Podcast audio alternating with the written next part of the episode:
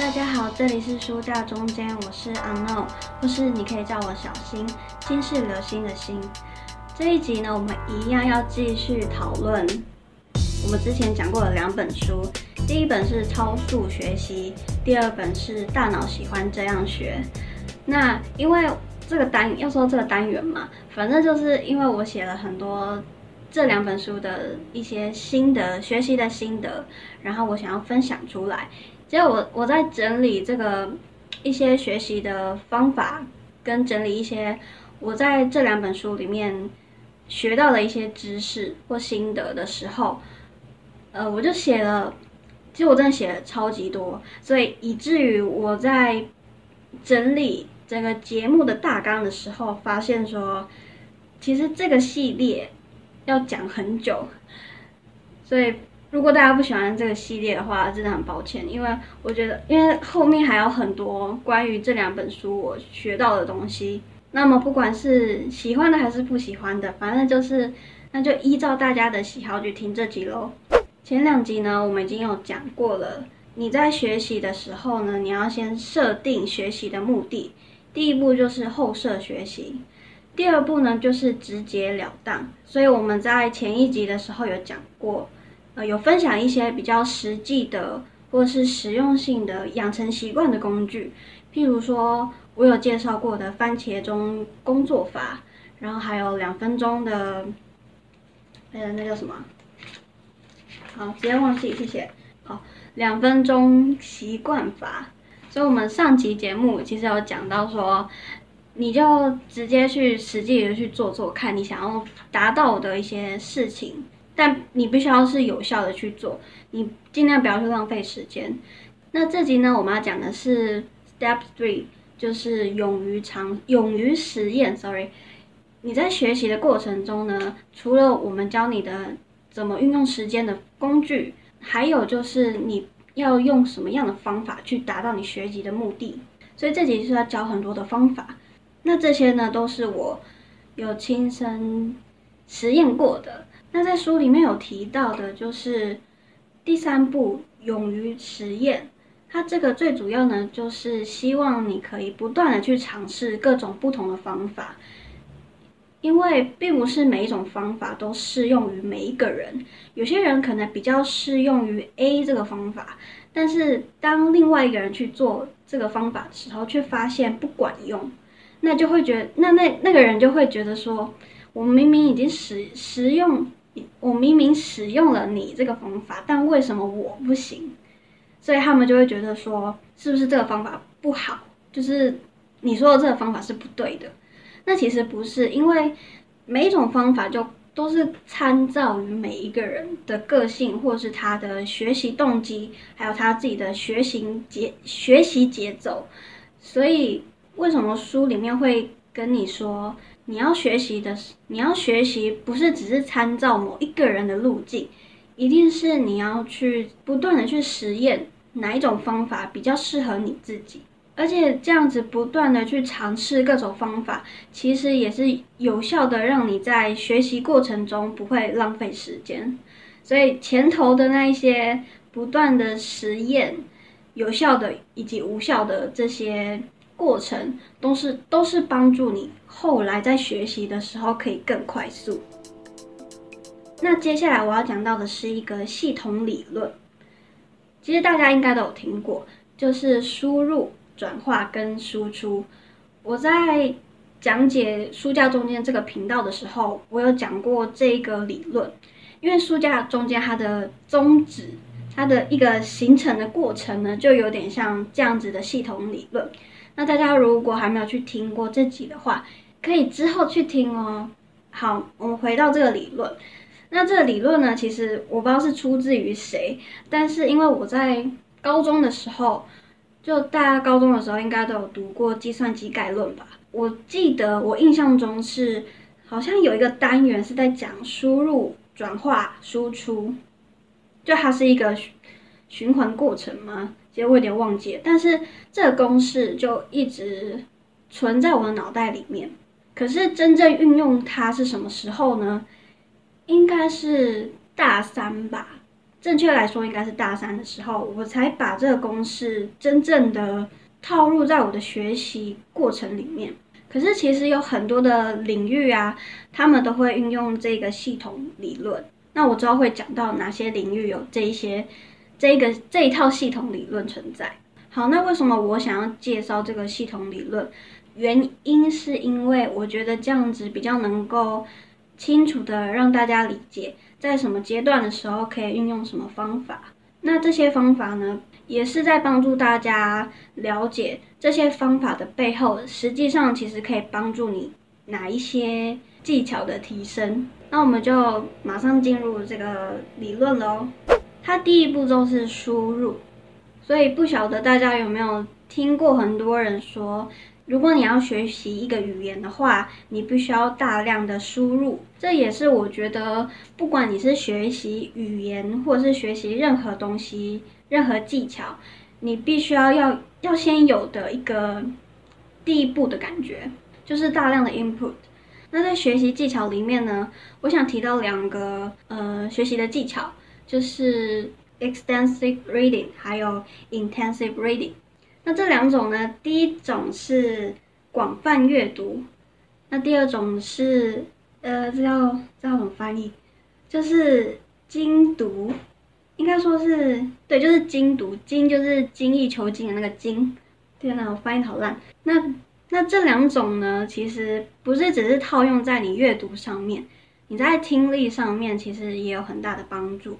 那这两种呃学习技巧，大家先记住一下，因为我接下来要讲的是一个蛮有趣的学习理论，就是 comprehensible input，可理解的语言输入。它其实就是在跟你讲说，呃，母语习得跟外语学习的差别。母语习得就是我们的第一语言。那我们是如何学习母语的呢？其实就是透过大量的 input，你沉浸在那个完全就是母语的环境当中，以至于你耳濡目染之下，你就会了这个语言。简单来说是这样讲。那我们在学习外语的时候，我们是怎么学的呢？譬如说，我们学英文的时候，我们如果身在台湾，我们并没有这么完整的学习环境。所谓完整，就是你几乎就是用英文说话，或是你你的家人就是用英文跟你讲话，所以你听了很多大量的英文。但基本上，我们学英文的时候都是在课堂上，所以在课堂上学习的英文呢，其实不能百分之百让你沉浸在那个英语环境里头。所以有很多补习班，它会有一些什么全英文教学，这其实就是帮助你去真正的去投入在那个英语的环境当中。好，那我为什么我要讲这个呢？原因是，如果你想要把外语学好的话，不管是什么语言，comprehensible input 就是希望你可以，你可以用学母语的方式去学外语。所以简单来说就是。如果你想要学好一个语言，或是学会，你就是不停的大量的 input，把自己沉浸在那个语言的环境当中，久而久之，你就会习惯，或者是你变得会不需要经过思考，马上可以讲出那样子的语言。但这样听起来好像很简单，可是对啊，有些人会觉得说。什么叫我听一听，然后就会讲那个语言了？这个其实有提到一个呃幼儿教育，这是我在儿家系学到的。但其实英外系其实有也有谈论到，那我会在之后再继续详细的解释。但简单来说，为什么我们可以大量的 input 之后就可以讲讲出流利的外语呢？它这个过程它是有过程的哦。它这个过程呢是一个沉默期，大家先把这个 keyword。先记起来就好，因为我后面呢会再解释。所以，我们继续如何大量的 input。前面我刚才不是有介绍了广泛阅读跟精读吗？那这两者的差异是什么呢？第一个，广泛阅读呢，字面上的意思就是广泛的去读不同主题、没有特定主题的一些。内容，譬如说你看杂志或者看小说，它其实没有着重在文法或者单字上面，基本上你就是很轻松的去阅读它。那这样子可以带给学习者什么样的帮助呢？广泛的阅读听起来好像它没有针对某一个特定的内容去做讲解，但其实它就是利用了大量的 input 的方式，让你可以慢慢的沉浸在那个语言当中。应该是说，它可以让你变成一个习惯，所以你去接触它的时候，你不会感觉到好像在课堂上那一种很严谨的状态。好，那第二种阅读方法就是精读。言下之意呢，它就是把自己锁在一个某一个特定的主题上面。这也是我们在课堂上教英文，呃，应该说被教英文的方式，使用在于像课本上面或者是文法文法单字上面。所以它更加着重在于句子的结构，所以它会比较呆板跟无趣。但是它也是在帮助你打好基础的一个方式，而且你越投入在精读这个方面的话，你是会学到一些文法上面的技巧。所以广读或是精读，它其实都会帮助你各个方面的阅读层次，并不是说你只能去选择用广读的方式学习。还是说你只能用精读的方式去学习？其实这两者都必须要互相去。有的时候你不要用广读的方式，有时候你必须要用精读，这样子才能大量的 input。再来呢，呃，comprehensible input 还有提到一个点，就是 I 加一。所谓的 I 加一，就是 I 是你学习者的语言程度，加一就是。你在使用教材或是工具的时候，那一个教材必须要比你的程度再高一阶。我讲到这里呢，大家可能会听不懂，但我觉得可以直接举例，在呃看美剧可不可以学好英文呢？其实大家可以运用 I 加一的方法去看美剧。我之前有在 IG 的现实动态有分享关于这个 I 加一的一些学习的理论，那我这边就不多说，但我在这边就精简一点的讲。如果大家想要看美剧，或是看电影，或是听英文歌学好语言的话，你们就可以用 I 加一的方式去学习。有很多人都会推荐像是六人行，或是荒唐分局，还有最爱总动员这些。呃，肥皂剧吗？但这些呃戏剧呢，它是比较轻松、比较口语化，比较像是一般美国人会使用到的单字或者是文法。可是它又不会让你过于简单，因为太过简单的话，你就无法吸收你不知道的单字或是内容。但太过复杂的，譬如说《纸牌屋》，还有嗯《使女的故事》。这样子算复杂？但就是议题性比较重，或是他要啊，那个金牌律师是叫金牌律师吗？我有点忘记啊。那个谋杀入门课，就是它会有一个很专业的术术语，除非你是真的要去学那些比较特定领领域的用语的话，不然其实那些像谋杀入门课这些戏剧比较不适合拿来当做。英语的学英语的教材，所以下次大家在看美剧的时候，你也可以选择用 I 加一的方式去挑选，可以让你学习到英文，但是又不会过于困难或是简单的一些戏剧。详细的关于 I 加一的内容，我有放在 IG 的精选动态里面，大家如果有兴趣可以过去看。那我接下来要继续讲，还有什么方式可以让你有大量的输入？像是现像是现在很流行的 podcast，大家也可以听 podcast 去学习，而且你可以用我刚才讲的广泛的听，或者是密集的听。如果你只是想要广泛的听的话，你就可以去找比较比较闲聊的一点的 podcast。但如果你是想要精进你的单字或者是文法的话，有很多的 podcast 都在教这一类的东西。呃，最后一个呢，是你也可以去看 YouTube，这也是我觉得比较有效，也比较我有比较多的时间可以花在这上面。因为有些 YouTube 它是可以有，呃，那叫什么自动翻译？不是自动翻译，自动产生字幕。的确，我可以用听的方式去，嗯，听这个 YouTube。但是我觉得如果有字幕的话，会更加让我让我理解他在说什么。因为有些我用听的我听不懂，但是如果我有字幕的话，我就可以看得懂。接下来我们要讲第二步骤，转化。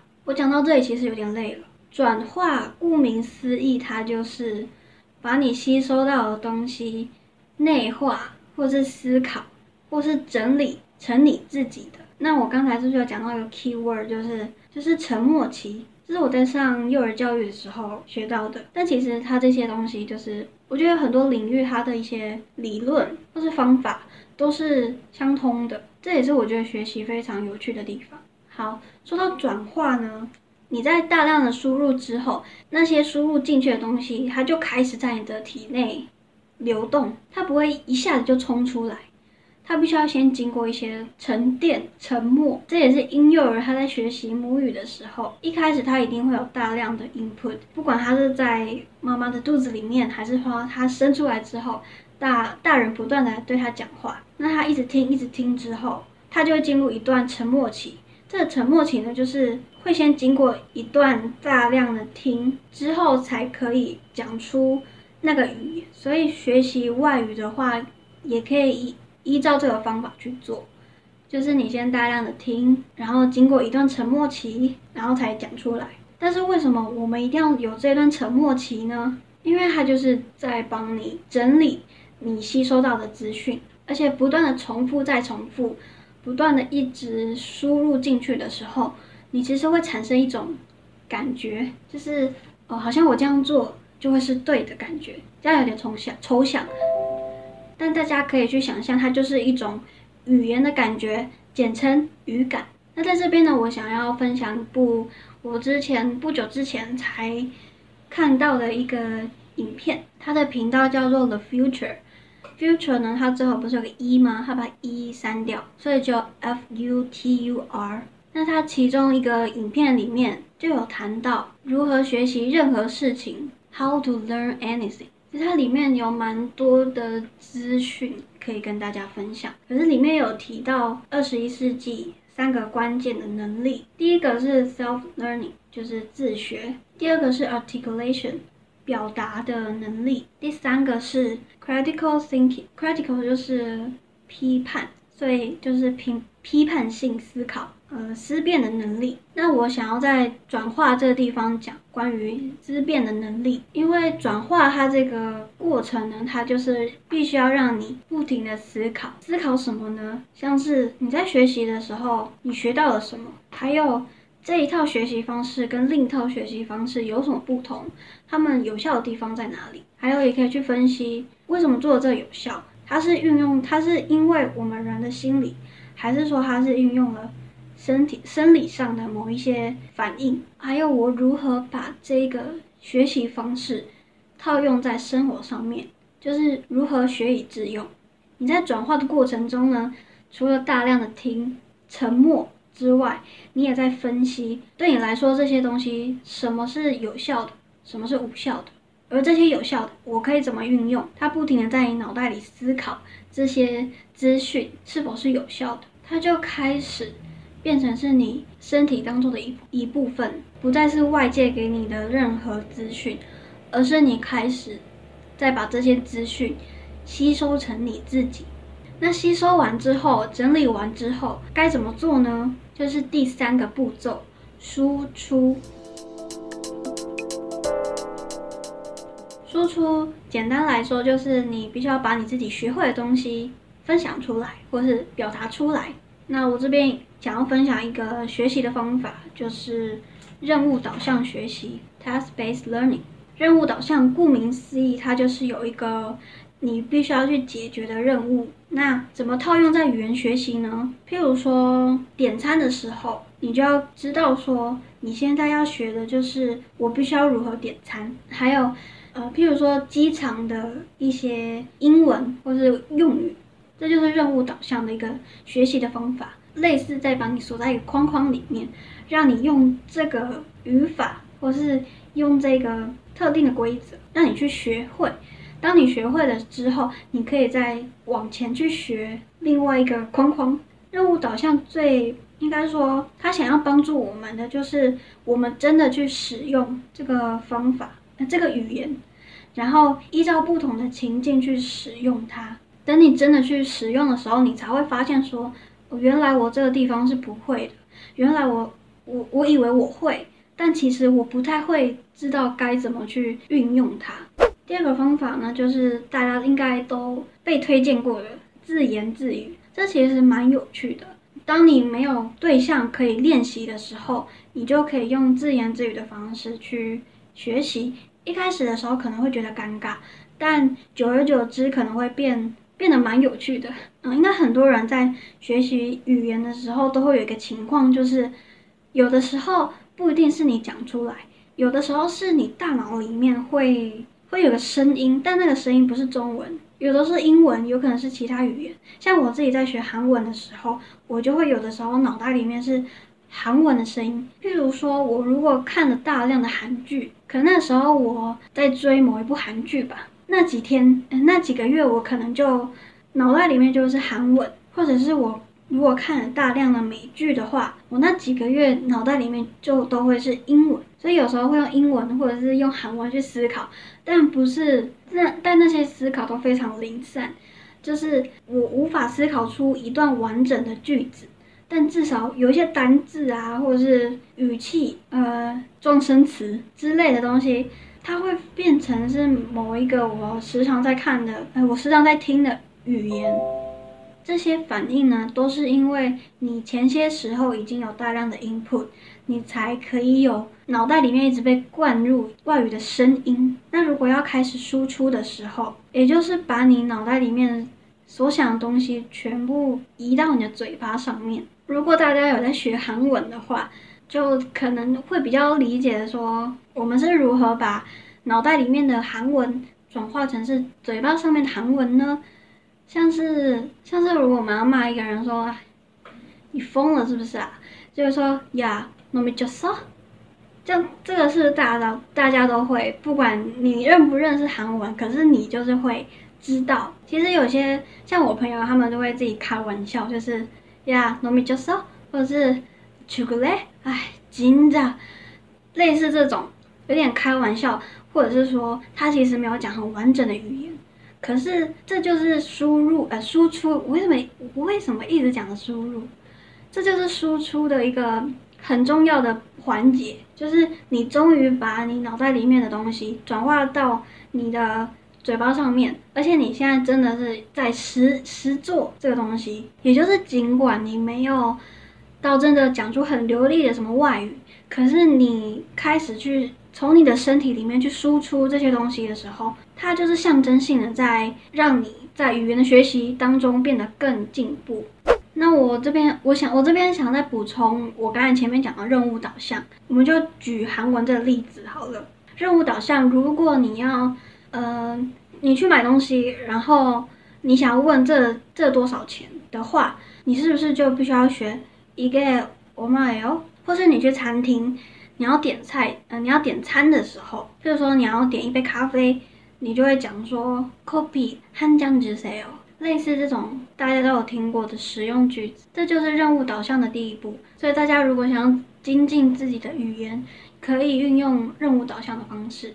那最后一点呢，我想要分享的是，前面我刚才提到那个影片，它里面有讲到学习最后一个方法就是 share 分享，把你学到的东西分享给给别人。他说为什么不要用 teach 教导这个词汇呢？是因为有时候太严肃了，而且最重要的应该是你自己的感受。你觉得因为这个有用，这个你感兴趣，所以你试着去分享给别人知道。那如果是教导呢，就有点像别人必须要这么听你这样讲。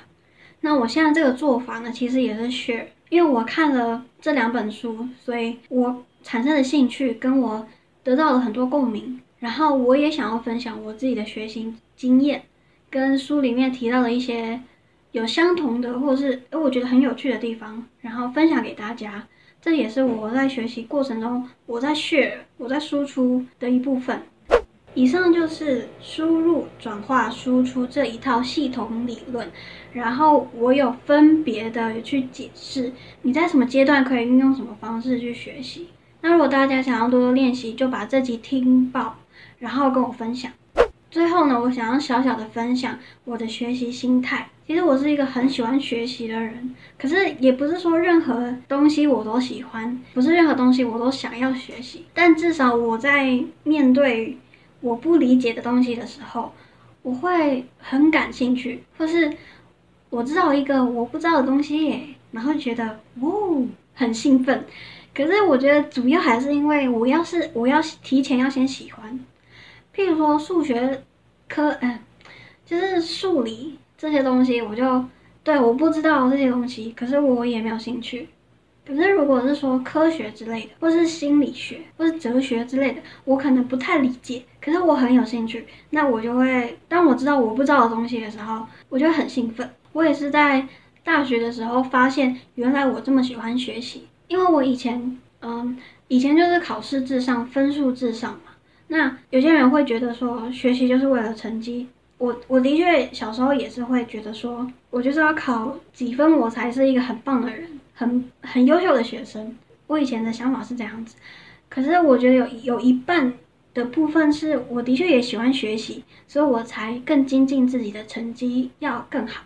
所以我在大学的时候啊，就修了很多外系的课。但老实讲，我的确也是为了我的学分，所以才去修的。可是我不会去修一个我完全没兴趣的东西吧？而且有些人会问我说：“你选这堂课要干嘛？它可以帮助到你什么吗？”我自己的想法是，的确我不知道可以干嘛，可是这对我有兴趣。只要我有兴趣，我就会有机会把它学好。我有机会把它学好，我就有机会可以。学以致用，所以我学习的的，嗯，该说心态，其实不是说我只是学了，我一定会希望我学到了，然后我可以使用。这就是为什么我现在在这边讲这这几 podcast，因为我以前学到的东西完全就印证在了现在的 podcast 上面。譬如说，嗯，我刚才讲了这么多 comprehensive input 或者是 extensive reading、intensive reading 这些东西，I 加一，然后。还有什么沉默期，这些都是我在英外系跟儿家系学到的。那我在英外系，我觉得是一个非常非常棒的经历，因为我那时候的想法是为了学分，还有第二个是我想要继续学习英文，所以我我那时候大三还大，应该是大三，我还跟一群一年级的在那边学英文。可是我我我真的觉得说，可能因为是他们自己的标准，还是会觉得说那些一年级程度不好。但对我这个大三英文不太好的人来说，那些一年级都哇，英文怎么可以这么好？所以我不会觉得羞愧，我反而会觉得说我在跟一群很棒的人一起学习。然后除了学英文之外，我还学到了很多学语言的方法跟理论。就像我之前学华语文教育，应该是的。然后它其实是在讲一些我们如何去教外国人华语。可是它里面还是有提到很多个语言教学的方法跟语言学习的方法。那这一套理论呢，就可以运用在不管你是学英文还是学其他语言，它其实都是互相互通的，也就是举一反三的概念吧。然后呃，加系我学到的就是我那时候想要修，是因为也是因为我想要理解原生家庭怎么样去改变一个人，呃，一个小孩到他成成人的这个过程，他是如何改变的。而且那个时候我也在准备毕制，然后毕制的内容是在其实有牵扯到原生家庭跟小孩之间的关系，可是我不能保证它是绝对有应用在我的毕制上面。可是至少对我来说，我学到的是一个小孩，不管他是婴幼儿还是青少年，他的一些转变的过程。从他可能外在的一些转变到心理上面的转变，我觉得心理是我学到很多的。我这边再小小分享一个，就是我是先在儿家系里面学到有呃有一个理论，它叫做古典制约。那我觉得很有趣的地方是，有一部日剧呢叫做《不知道也无妨》，它里面就有提到古典制约。我就觉得哇，这一切都太，也不能说太巧合。但是我觉得在那个当下，我会觉得我还是有学到东西，我在课堂上还是有学到。所以儿家系其实让我学到很多心理学、儿童心理学上面的东西。然后我还有学艺管系，那简单来说就是，呃，跟也是跟艺术相关的，就是跟我原本主修是相关的，可是它更偏实务性或是呃管理层面的东西。可是当然你不能只是学了一些比较艺术上面的东西，比如说舞蹈、戏剧，然后你就完全不管一些，比如说你要如何行销你的舞团或者是你的剧团，你要如何管理你的剧场。我在艺管系里面也有学到很多跟艺术相关的文化。然后还有法条、文创的东西，这些是在表演艺术里面可能不会学到的，因为我们其实会学到更多的是呃肢体上面或者是表演上面的一些理论。可是，在整个艺术的架构之下，你不会只是学表演这一块，你也会学一些理论或者是管理的东西，所以这些东西都是相辅相成的。所以有些人问我说，学了这些要干嘛？你学了这些要干嘛？我现在可以跟你讲。我学的东西现在全部都应用在我现在的生活当中，我觉得我完全没有 miss 掉任何我学到的东西，除非那是我不喜欢的，但要不然我现我以前学到的东西，我现在还在运用。好，这几个重点就是输入、转化、输出，你们就试着去实实验看看各种方法，网络上面都有很多，所以大家可以尽情尽量的去尝试它，不要害怕失败，不要觉得说这个方法不对了。然后就就算了，还有很多方法在后面等着你去实做，而且更重要的是你要养成习惯。养成习惯呢，可以去听 EP 五，我有讲到这个小小的观念，然后还有分享很多的工具。如果大家有任何建议的话，都可以到我的 IG 私信我，或者是直接 take 我，还要跟我分享很多你的学习经验。以上就是这集的内容啦。如果喜欢，可以订阅这个频道，然后分享出去，在 Apple Podcast、Spotify、First Story，还有 SoundOn，哎，还有 KKBox 都可以听到哦。还有，你也可以追踪我的 IG，我把 IG 的名称放在资讯栏下面，大家要记得去看哦。或是你也可以直接搜寻书架中间。下次再见喽，拜拜。